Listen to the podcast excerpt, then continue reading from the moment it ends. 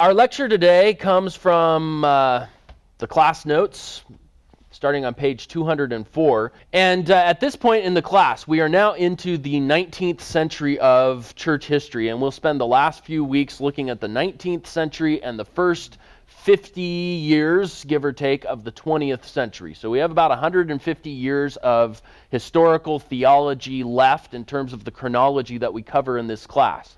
The goal of this class is to get up to about 1950, and I think we're right on track to get there in the next few weeks as we finish up the lectures. In the 19th century, uh, we see a dramatic, really, explosion of Christian growth around the globe. Christianity really becomes global Christianity in the 19th century. We're talking about the 1800s. And uh, some of that is seen even in the Second Great Awakening, which we've already studied in this class. The Second Great Awakening really encompasses in American church history the first 25 to 30 years of the 19th century, up to about 1830, with even some spillover into the 1840s and 50s, then being interrupted in America by the Civil War.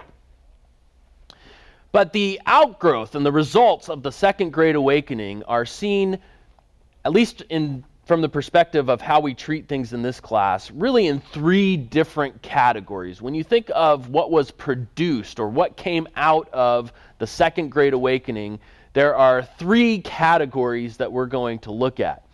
And uh, to borrow an old movie title, we're going to look at things that were good and things that were bad and things that were ugly. Okay, so there's the good, the bad, and the ugly of the offshoots of the Second Great Awakening, or at least offshoots of 19th century Christianity. There's these three categories, and those three categories fit a lot of areas of life.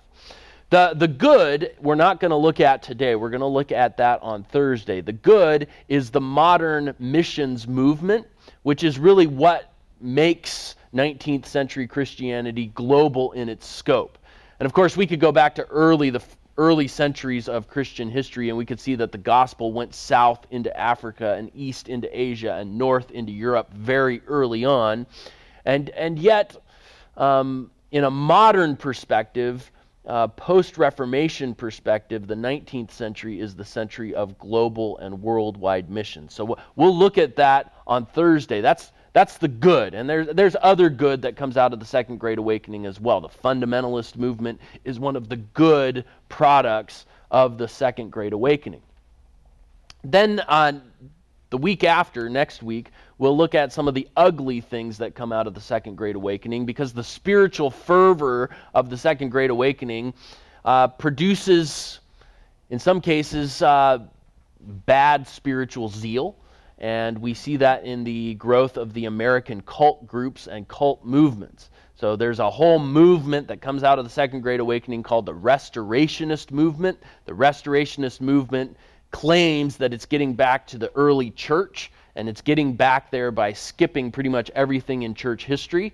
And out of this Restorationist movement comes things like the Church of Christ out of which come even movements like the Boston Church of Christ and the LA Church of Christ. And out of the Church of Christ even comes a movement called, called the Church of Jesus Christ of the Latter day Saints. The Mormon Church is an offshoot of the Church of Christ. And so we'll talk about Mormonism. And then out of the Second Great Awakening comes the Millerite movement, which produces Seventh day Adventism and also produces the Jehovah's Witnesses Watchtower Society movement. And even part of the Restorationist movement in the late 1800s, early 1900s, is the birth of the Pentecostal movement. And we'll talk a little bit about that. So we've got kind of the good in the modern missions movement and the ugly in some of these cult movements that are started. Today we're going to talk about the bad. And the bad isn't so much a product of the Second Great Awakening as it is a competing theological system that grows out of the Enlightenment and becomes really the major threat to biblical Christianity as we get into the second half of the 19th century and especially in the early 20th century. And it is the birth of liberalism. So, liberalism is what I am categorizing here as the bad. And of course, we're talking about theological liberalism and higher criticism. Those two things go really hand in glove with one another. And uh, we'll discuss exactly what we mean by that as we go through today's lecture, because I think there's a lot that we have to learn from the 19th century German liberals and then their British and American counterparts. All of this, by the way, is leading to a massive conflict in the early 20th century within the mainline American denominations. There will be, among the Methodists and the Baptists and the Presbyterians, there will be those who are liberal in their thinking and those who are fundamentalist in their thinking. And in the 1920s and 30s, those denominations will split between fundamentalists and liberals, such that today, most of the mainline denominations we would look at and say, well, they've gone liberal. Well, when did that happen? That happened in the late 19th, early 20th century. And today's lecture helps explain the history of where those ideas came from. Now, I, I start this lecture with a reference back to Augustine because I, I think this is really helpful to see that liberalism really isn't anything new. Liberalism and higher criticism, and by higher criticism, we're talking about those individuals who would cast doubt and uh, dispersion upon the historical accuracy of the Bible itself, who would deny inspiration and would, along with it, often call into question whether or not certain books of the Bible ought to be viewed as authoritative, inspired, and even as being written by the human authors who historically have been associated with those books. So here's Augustine, way back in the late 4th, early 5th century, responding to an advocate of the Manichaean heresy. Manichaeanism attempted to uh, combined Zoroastrianism with certain elements of Christianity. It's obviously a complete false religion, it was an early cult. And uh, the Manichaeans, in order to support their views, uh, they obviously had to call certain portions of Scripture into question. And so here, Augustine is responding to Faustus, and Faustus was one of these Manichaean heretics. Faustus was calling into question certain aspects of the Gospels. And uh, Augustine goes through and he answers the specific charge because he's. Uh, Faustus is calling into question whether or not Matthew could have included something in his gospel if Matthew wasn't part of the disciples yet. He hadn't been saved yet, wasn't following Jesus yet. How could Matthew know to include that in his gospel account?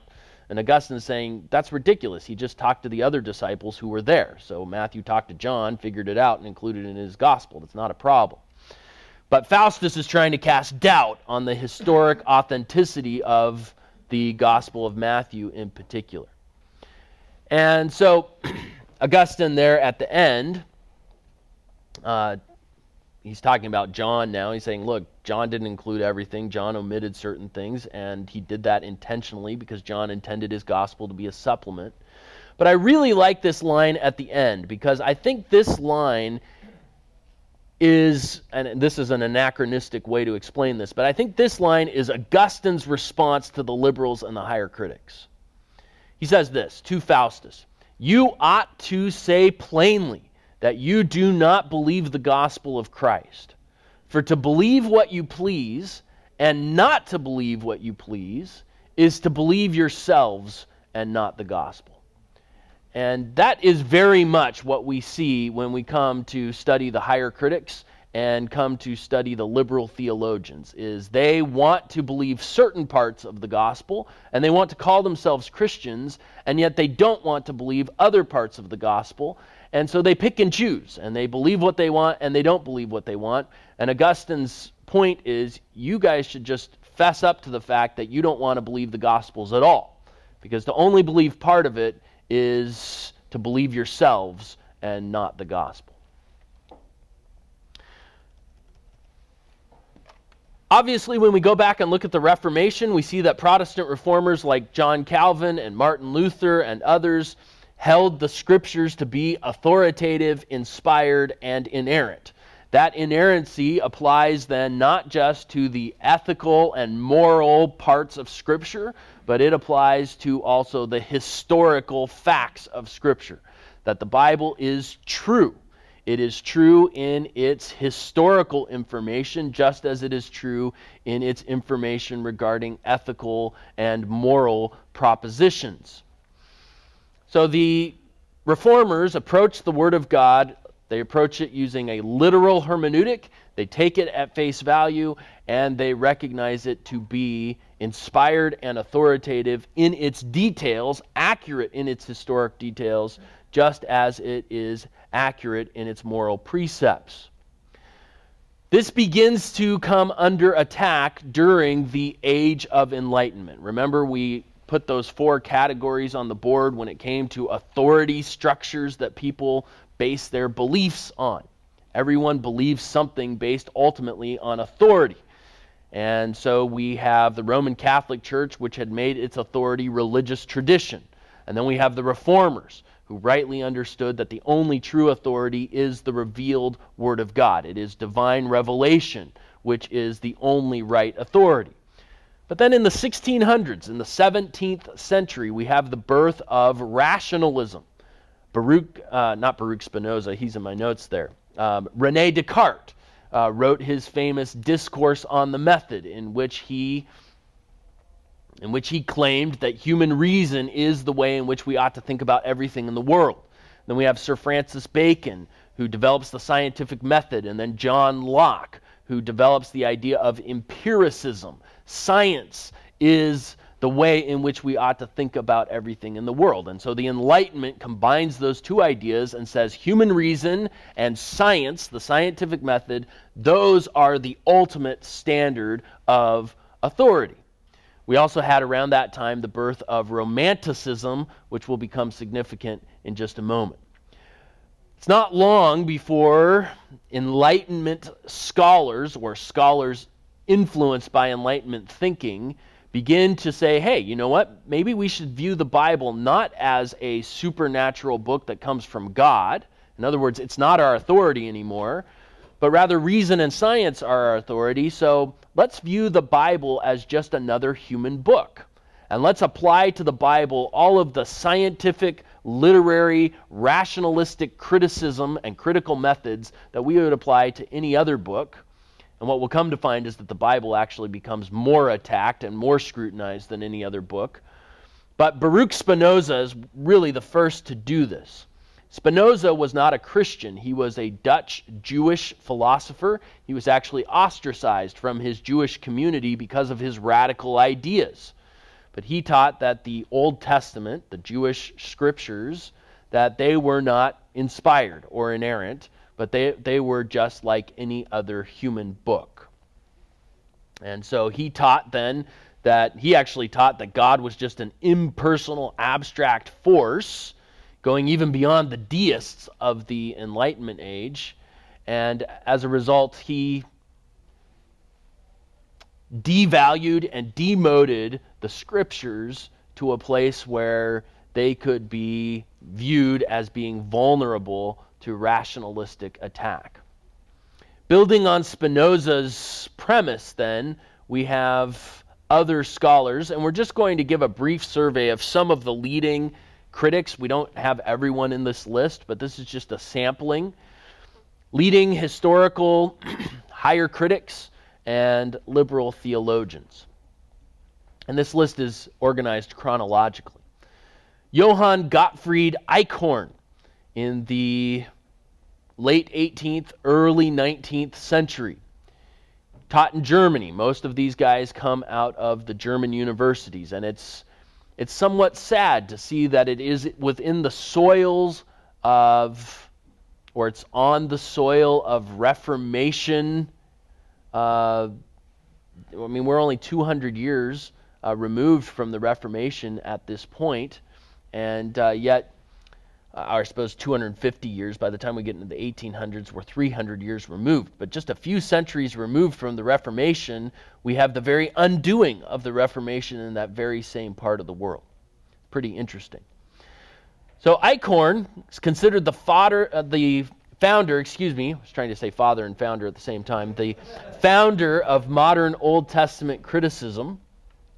These are things, by the way, which you will study in much greater detail when you get to your Old Testament introduction and New Testament introduction classes. Half the reason we have to have those classes is because a bunch of German theologians ruined it for everybody in the 19th century. These are the guys that ruined it for you. Eichhorn, the founder of modern Old Testament criticism, he concluded that the Hebrew scriptures had passed through several authors or editors before coming to their final form. These authors or editors uh, become known later as redactors. He assumed that everything supernatural recorded in the Old Testament could be explained through naturalistic means. There you see clear Enlightenment influence on his thinking.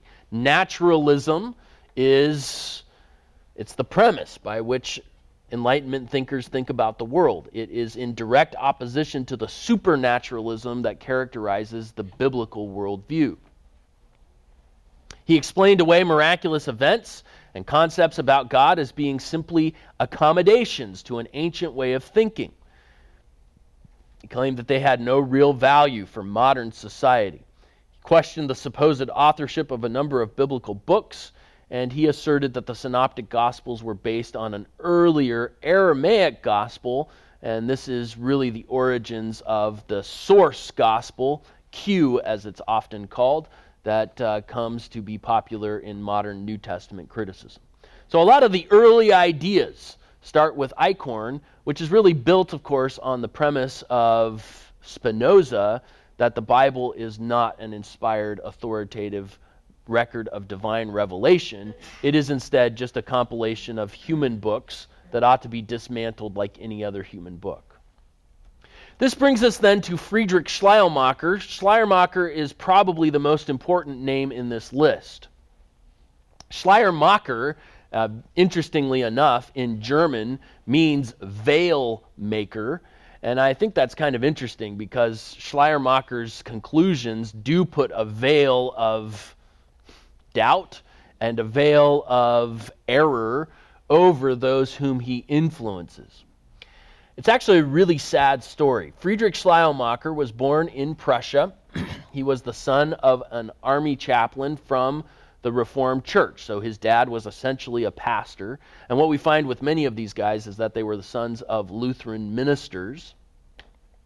As a boy, he was influenced by pietism he went to the University of Halle, in fact, which had been a center of pietism for many years, but was now becoming a center of more secular, rationalistic thought and influences. When he got to university, I mean, it almost sounds like a modern story. A kid grows up in a Christian family, goes to a secular university, and when he gets there, he finds his faith challenged by the thinking of secular Enlightenment rationalist scholars. And Schleiermacher is so overwhelmed with doubt as a result of these secular rationalistic attacks that he completely abandons his childhood faith. His own skepticism grows, and he rejects then the Orthodox Christianity of his father.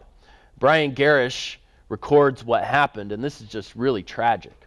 In a letter to his father, Schleiermacher drops the mild hint that his teachers failed to deal with those widespread doubts that trouble so many young people of the present day.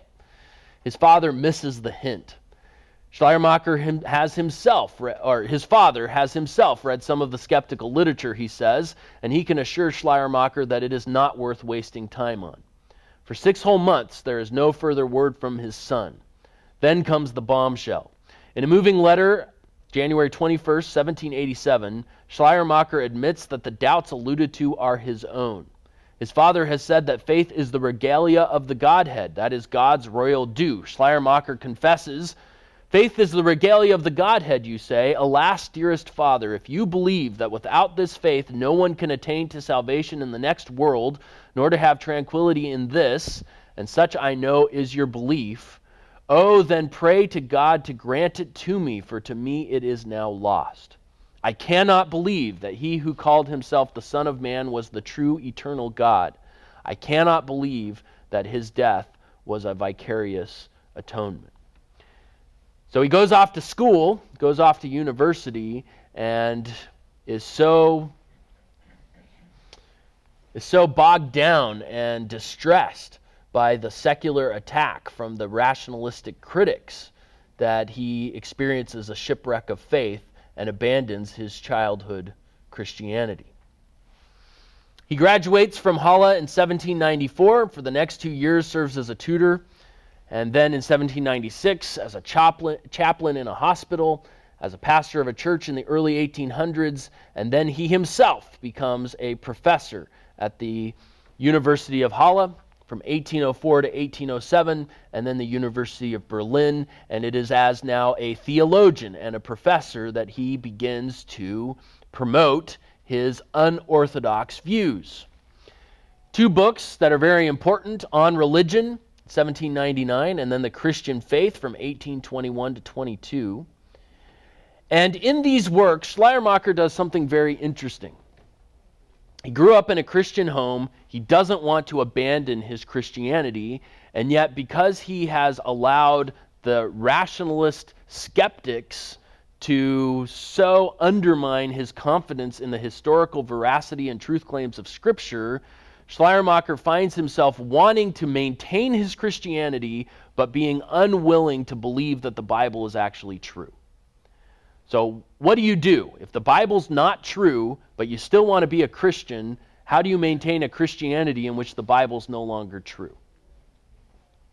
Well, Schleiermacher resolves that dilemma by finding a new foundation for his Christian faith. I mean, we would all agree that the Bible, eh, as historically true, including its comments about Jesus Christ as being both fully God and fully man, dying on the cross as a vicarious atonement for sin, rising literally and bodily from the dead, we would all agree that that historical, factual information is the foundation on which our Christian faith is built. Schleiermacher rejects that foundation but wants to maintain his Christian label. So he needs a new foundation. Where does he go to find that new foundation? Well, rationalism had taken away the foundation he had been taught as a child. Where does he go then? He goes to Romanticism. Romanticism is the philosophical alternative to rationalism. Rationalism says everything's about reason and science. Romanticism says everything's about emotions, about feelings, about experience.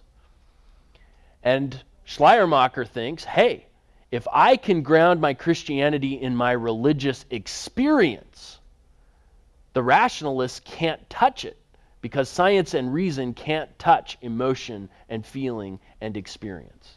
And so we now have a new form of Christianity from Schleiermacher on. We come to call this liberalism. But liberalism is, in its essence, an attempt to maintain the label Christian while denying the truth claims of Scripture and basing your Christianity in something other than the Bible. Schleiermacher is the first to do that. And he does it by basing his Christianity in what he calls um, feelings of dependence on God. Cameron. I think the real huge lesson I take from this is that Schleiermacher wasn't the problem. The problem really is that he's going to this school, he's graduating, they're appointing him to teach in the university where he's undermining everything. I mean, this is just a damnable indictment on the people who are leaders of these places. That a man who clearly repudiated the Christian faith, what do they do with him? They make him a lecturer at their college, they get him to pastor churches, and no one says boo. I mean, this was the shocking thing when I was reading um, Olson, as he's talking about, I'm like, I mean, he's he's not even he's not even playing post-modern games of trying to conceal what he believes. He's putting all his cards on the table.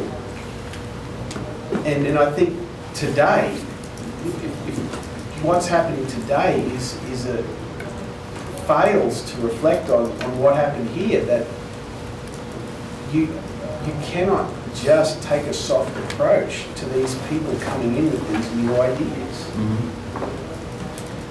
Yeah, no, I think you're absolutely right, and it shows the dangers in education when education is more about being philosophically broad and those kinds of things rather than maintaining those core convictions and uh, historical presuppositions that have come to undergird what a Christian institution should be about.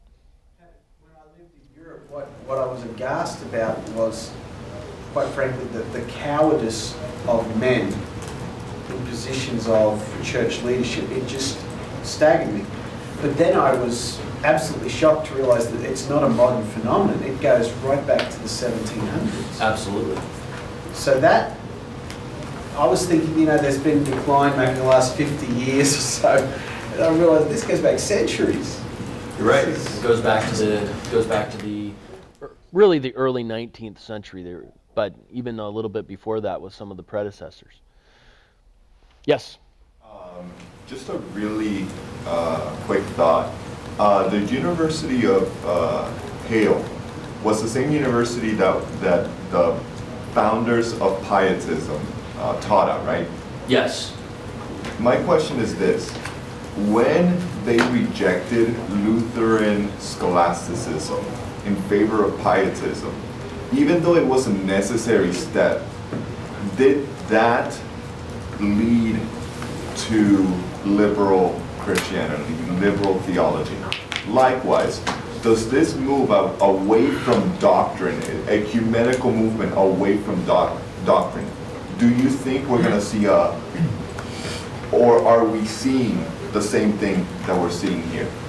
No, I think you, I think you make a good observation that as the pietists emphasized, as the pietist emphasized really the human response to the gospel in terms of a holy life and in terms of religious experience, they, de- they did tend to swing the pendulum away from doctrinal orthodoxy, or at least away from the insistence on people maintaining doctrinal orthodoxy, and I think it does lead to problems. Is that something that we're still seeing today? Yeah, absolutely. I think we see I think we see little bits of all of these things going on today because the landscape today is, you know, at times you feel like you're living in the period of the judges where everybody's just doing what's right in their own eyes and then blogging about it.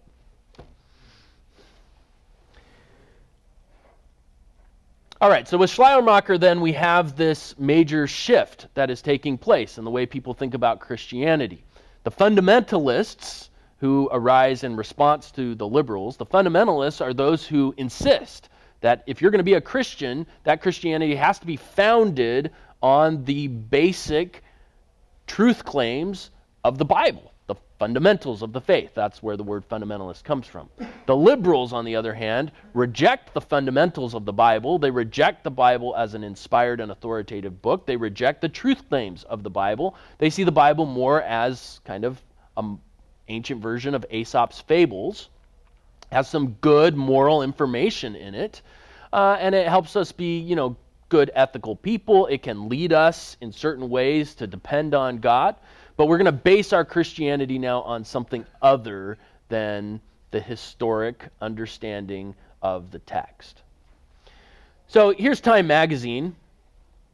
This is back in 1968. They did a special on Friedrich Schleiermacher. Um, but it's, it's a helpful first paragraph. It says this If God is not dead, how can man prove that he lives? Rational proofs cannot convince the skeptic, so that's the Enlightenment skeptic. The Bible alone is authority only to the convinced believer. So we have the fundamentalist and we have the rationalist. The demythologized universe no longer points to an unseen creator. One approach to an answer that appeals more and more to modern Protestant thinkers is the undeniable evidence of religious experience. The intuition men have of their dependence on God. The popularity of this insight, in turn, leads back to the study of Friedrich Schleiermacher, the theologian who first developed it as a basis of Christian faith. After a generation of neglect, they go on then to talk about um, about Schleiermacher. And so then here, a little later in the article, in his best known work on religion, Schleiermacher answered that faith is not based on doctrine or reason. So, not based on doctrine counter the reformers, not based on reason, counter the rationalist, but based upon, quote, man's feeling of absolute dependence and what he called a sense and taste for the infinite. What is that? Well, it's completely subjective, it's completely emotional, but it's completely consistent with romanticism. Because that is the place in which Schleiermacher felt that he found a safe haven for his Christianity, quote unquote, because that was outside of the reach of rationalist attack. Hence the birth of liberalism. Hence the birth of a form of Christianity that maintains the title, rejects the Bible, and seeks to live good moral lives, as essentially becomes nothing more than a Rotary Club in the name of Christian religion. All right, we move on from Schleiermacher to talk about just a few more individuals here. F.C. Baur, head of the Tübingen School of Theology. He applied Hegelian dialectics, the idea of thesis, antithesis, and synthesis, to the second century Christian community, which actually he credited second and third century Christianity with developing most of the Bible. He essentially taught that there were two forms of Christianity early on a Pauline form of Christianity and a Petrine form of Christianity, represented by Peter and James, as opposed to Paul. Paul emphasized grace, Peter and James emphasized works. And it was the second and third generation of the church that put together the New Testament and tried to harmonize that works based Christianity with the grace based Christianity. Uh, Baur's views were very popular at their time. They have since been completely discredited because there have been earlier manuscripts of the New Testament that have been discovered, which have shown that his views of this later Christian community developing this stuff is totally false. But he gives us an example, again, of how a modern skeptic wreaks havoc. He's later proven to be false, and yet the destruction that he created in his own lifetime is irrecoverable. David Strauss, considered the father of the quest for the historical Jesus. Uh, that's still a phrase that is used to refer to historical Jesus studies. If you ever take a class with Dr. Farnell, he will probably refer to somebody uh, or a group of people who are involved in the historical Jesus studies, and uh, then he will go off on a long rant. Um, if you want to get Dr. Farnell to go off on a long rant, ask him about this topic. Strauss argued that there was the Jesus of history, that's the real Jesus who lived in the first century, and then there's the Jesus of faith. And that's the Jesus that was created by later Christians, and they kind of created this mythological Jesus. They essentially created a Superman views, version of Jesus. And uh, the Jesus of faith, he's the one that does miracles. He's the one that claims to be God. He's the one who does all of these amazing things. But the Jesus of history, the real Jesus, was really just this rabbi, kind of controversial, semi controversial rabbi who lived in the first century. And we have to peel back the layers of mythology to get to the Jesus of history. So the Jesus of faith is the Jesus of the Bible, but the real Jesus, the Jesus of history, is the one we have to get past all the mythology to discover. And there are guys who spend their entire lives and write hundreds and hundreds of pages and publish dozens of books about how to get past the Jesus of faith to discover the Jesus of history. It all starts with David Strauss. Strauss's work came into English, and his work in English influenced a number of Anglicans, including Benjamin Jowett, a Greek professor at Oxford and he wrote then a book called The Epistles of St. Paul, and he began to promote these ideas in English. And it will be in the late 19th century that English Christianity is highly influenced by these German uh, liberal, higher critical ideas. And from England, it won't be long before it makes it across to New England and to North America. Uh, it's worth noting that the year before, in 1859, Charles Darwin published his Origin of Species, which gave people in that rationalistic, secular, skeptical community, it now gave them a cosmological grid that explained the development of life in this world apart from the Genesis account. And of course, we're all familiar with how even Christians today are still struggling with whether or not they're going to believe the Bible or whether they're going to try and integrate biblical creation with some sort of Darwinian um, evolution. This brings us to Albrecht Ritschl, and I'm going quickly on purpose. Albrecht Ritschl is one who really gives birth to the social gospel, which is more or less where liberalism is today. Schleiermacher was the one who pioneered the idea that Christianity, we can still have Christianity even if we get rid of the Bible. That's Schleiermacher's liberalism.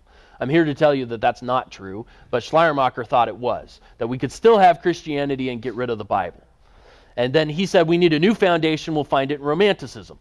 Ritschl took that same paradigm, we're going to have Christianity, we're going to get rid of the Bible, but instead of finding it in religious experience, he founded his Christianity in moral ethics. And so it's all about society, and it's all about the good that you do in society.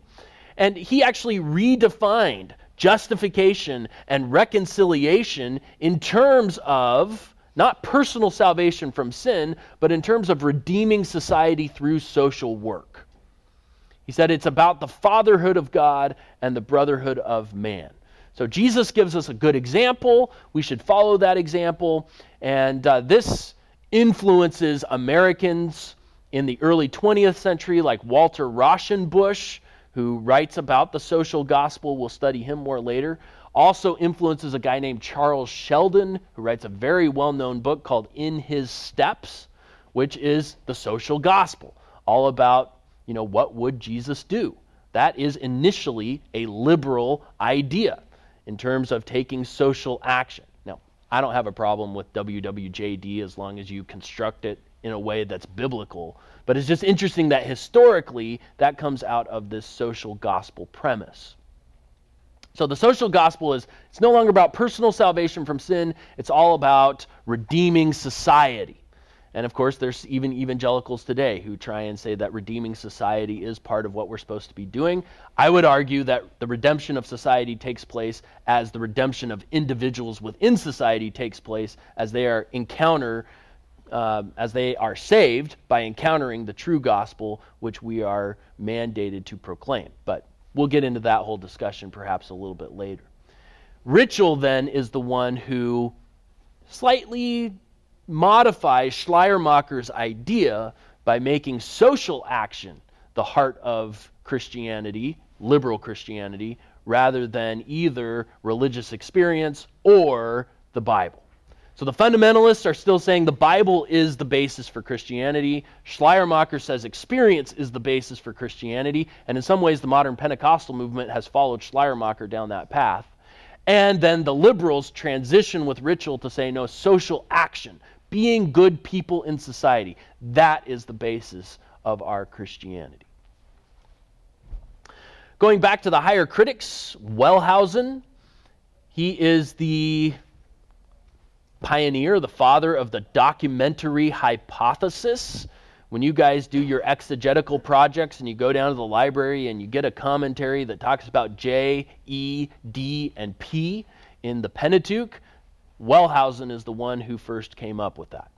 Uh, it's the idea that there were four different people all at different times who or four different groups of people even all at different times who wrote different parts of the pentateuch and then later redactors put them all together. Moses didn't write any of it. There was a guy who known as the yahwehist jay he used the word yahweh the most. That's how we know it's him then there was a guy named the Elohist. He used the word Elohim to refer to God. That's how we know it's him.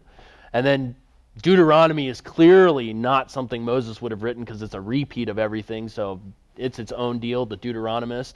And then much later, a guy named P felt like the priests were getting the short end of the stick, so he came along and wrote Leviticus, and that gives us the Pentateuch. Um, modern biblical scholarship has gotten a lot more complex in the way that they talk about these things, but source criticism, the idea that there's multiple sources that produce books, and then this is applied to Isaiah, and suddenly there's three Isaiahs. It's applied to the Gospels, and so on. This is where it begins J, E, D, and P. Uh, which is obviously ridiculous if you think about it in a modern context. Uh, you could take any modern Christian book And you could find places where the author refers to God as God, or refers to God as the Lord, or refers to God as the Father. I mean, there would be multiple titles that could be used. We don't automatically assume, assume that Jerry Bridges didn't really write this whole book because he uses different names for God in different places. But it just shows, again, that unbelief really is the premise behind which all of this is operating. And so, how can we be most creative and clever in advancing our skepticism in the name of scholarship? In the name of scholarship. Uh, but I, I don't want to confuse you at all by thinking that somehow this is really an academic pursuit. It is an academic pursuit on the one hand, I suppose, but it is really the it is really the uh, fruit of unbelief liberalism and higher criticism. Von Harnack, he rejects the authenticity of books like the Gospel of John. He is the one who talks about, I, I mentioned the layers earlier, but von Harnack is really the one who uh, articulates that. He sees uh, the, the reality of the historical truth of these gospels as kind of a kernel that's hidden behind layers of what later editors or later groups added. And so he talks about peeling back the layers, like you would peel back a cob of corn, an ear of corn. You peel back the leaves to get to the kernel. That's von Harnack's idea. Harnack concludes that this kernel was Christ himself as portrayed in the synoptic gospels, yet Harnack believes that there was a great deal of added embellishments. And so here, here's where Harnack gets. This is the Jesus that Harnack discovers after all of this. It says, His words breathe peace, joy, and certainty. He lived in the continual consciousness of God's presence. Sounds like Schleiermacher there. His eyes rested kindly about the whole world. He ennobled it by his presence, and he recognized everywhere the hand of the living God.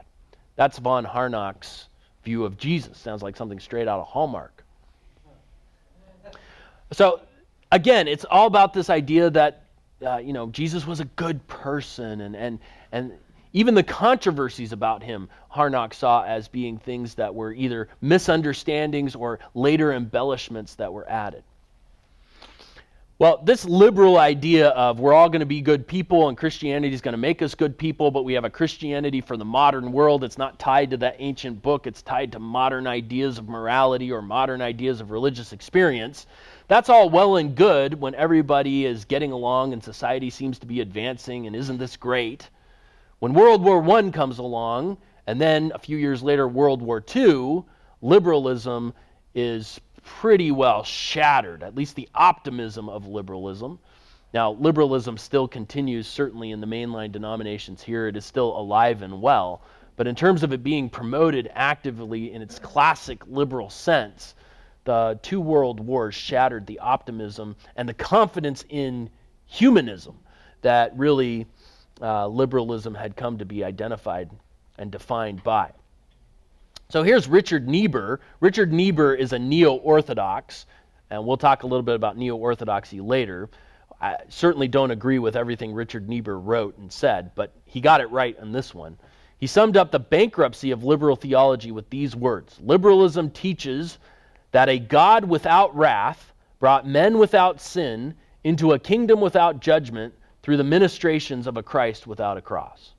It's the complete neutering of everything that really matters in terms of those biblical propositions that relate to the fundamentals of Christianity and the biblical gospel.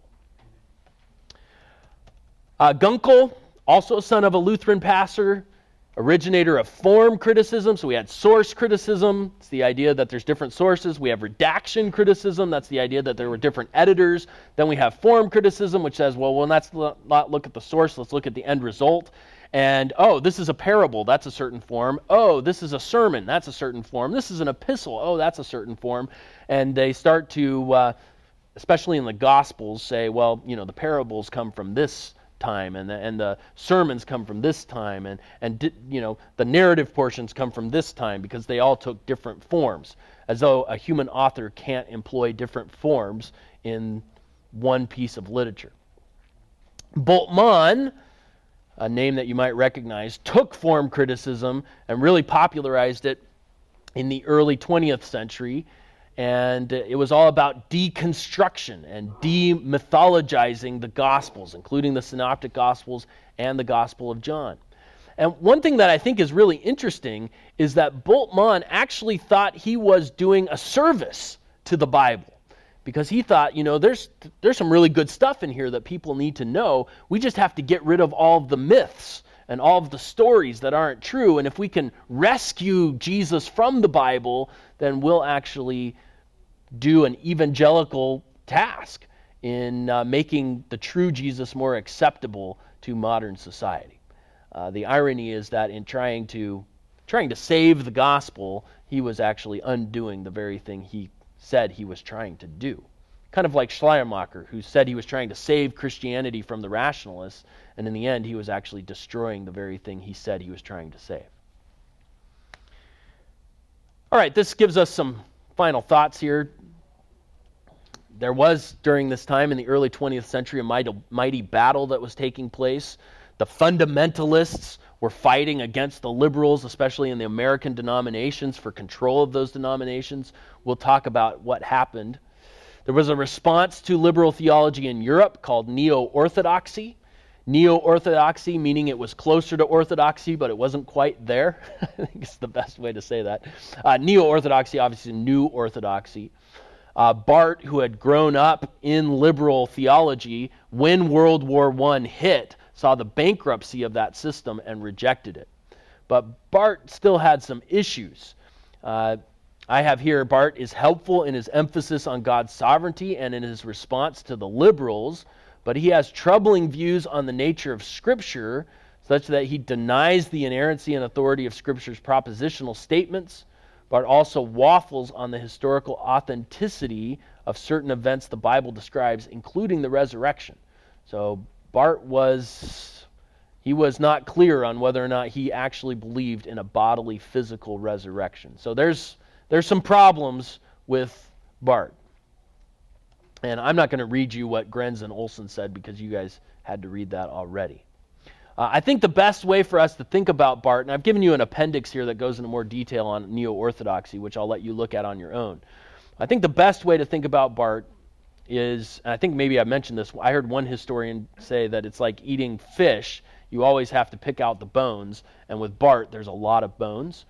And then I recently heard somebody say, you know, uh, it wasn't particularly with reference to Barth, it was with reference to another pseudo Christian author, pseudo evangelical author.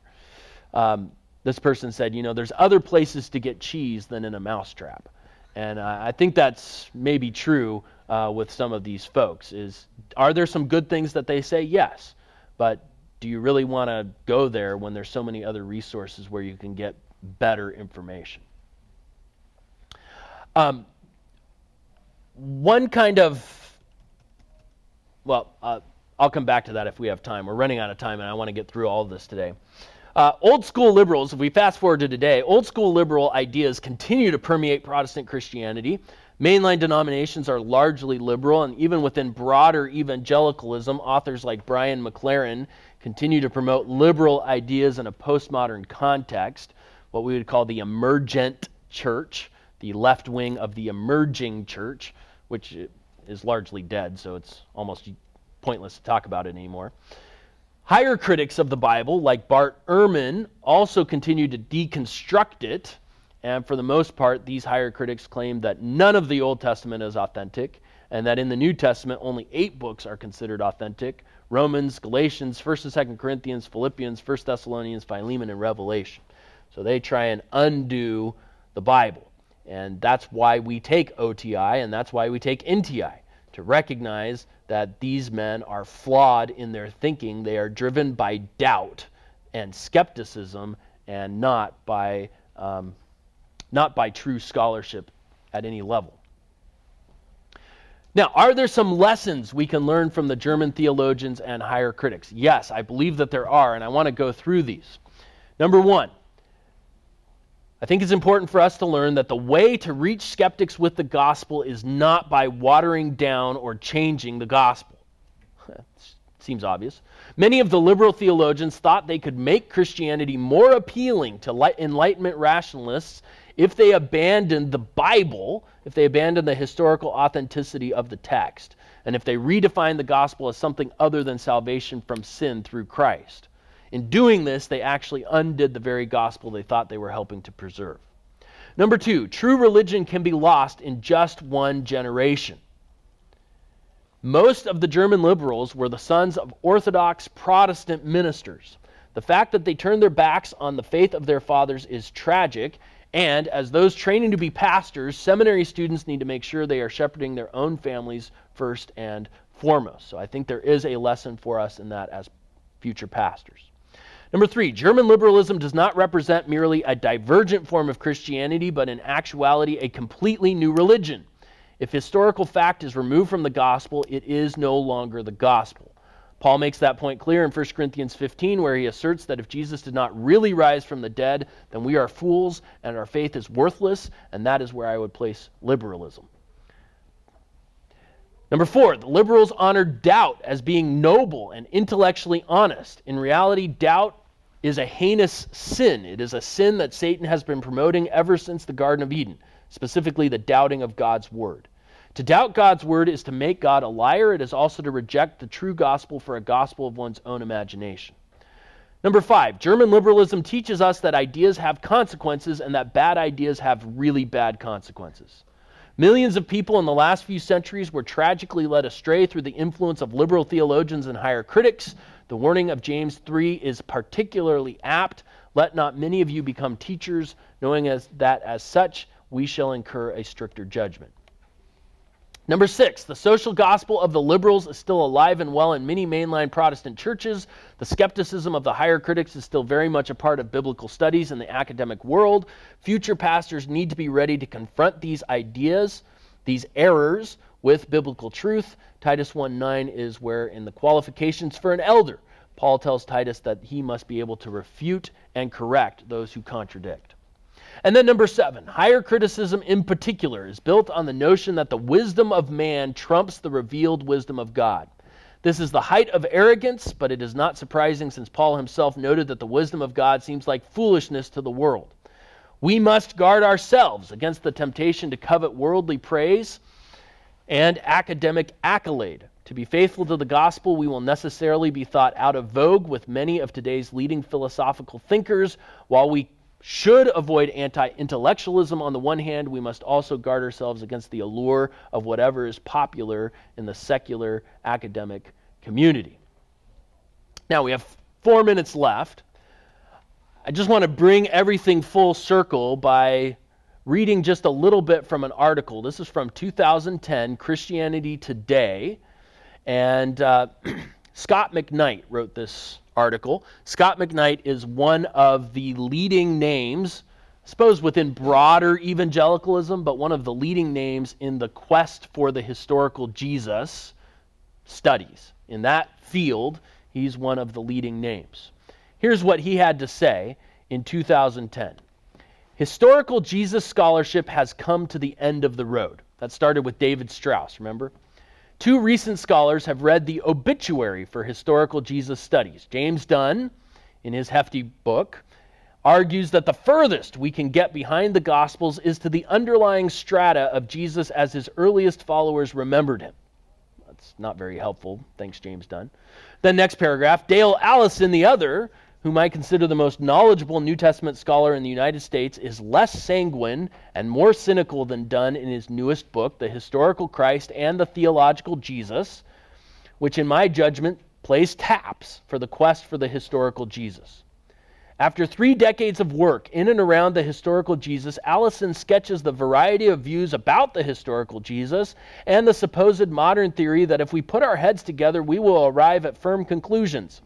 Allison offers this depressing conclusion Progress has not touched on all subjects equally, and whatever consensus may exist, it remains mostly boring. Allison admits this about one of his own books on Jesus, and this is the real point I want to make here, this paragraph. Allison says, quote, I opened my eyes to the obvious. I had created a Jesus in my own image, after my own likeness. He's not done. Professional historians are not bloodless templates passively registering the facts. we actively and imaginatively project. Our rationality cannot be extricated from our sentiments and feelings, our hopes and our fears, our hunches and ambitions. Maybe we have unthinkingly reduced biography of Jesus to autobiography of ourselves. And then he goes on to talk about how there's the problem of method. Finally, says the era of the quest for the historical Jesus is over. Two scholars, both highly devoted to the discipline of historical Jesus studies, come from two angles to relatively similar conclusions. The historical Jesus has run its course, and it cannot deliver us the original Jesus. So here's Scot McKnight, a person of some renown within these circles, saying at the end of the day, we finally recognized that the Jesus that the quest for the historical Jesus has produced is not an image of the true Jesus, it's only an image of the people doing the study. Which brings us full circle back to what Augustine told Faustus. You might as well just acknowledge the fact that to reject some and try to believe other parts, but to believe some and reject other parts is to believe yourself and not the Gospels. And that's where modern higher critical studies have taken us. People creating a version of Jesus in their own image the sad thing about McKnight's article is he never comes to the place where he says, therefore, we should embrace the biblical Jesus. He comes to the point, kind of in a postmodern despair, and says, I guess we'll never know who Jesus really was. In fact, the title of his article is called The Jesus Will It's called The Jesus We'll Never Know. And it just goes with the pessimism. Guys, you don't go down that path. We know who Jesus was because his gospels are recorded for us in the scriptures and they are given to us through the Holy Spirit, whom Jesus himself told his followers would give them supernatural remembrance of the things that he did and said. So don't play any of these games. They end, it's a dead end. They end nowhere. It's, they're all off the cliff, wondering how they got there. The way they got there was by abandoning the historical truth of the Bible to begin with. That's the sad story of liberalism. That's where liberalism comes from, and where it ends is ultimately in nihilism and the postmodern admittance that we can't know anything for sure because all it is is a collection of opinions.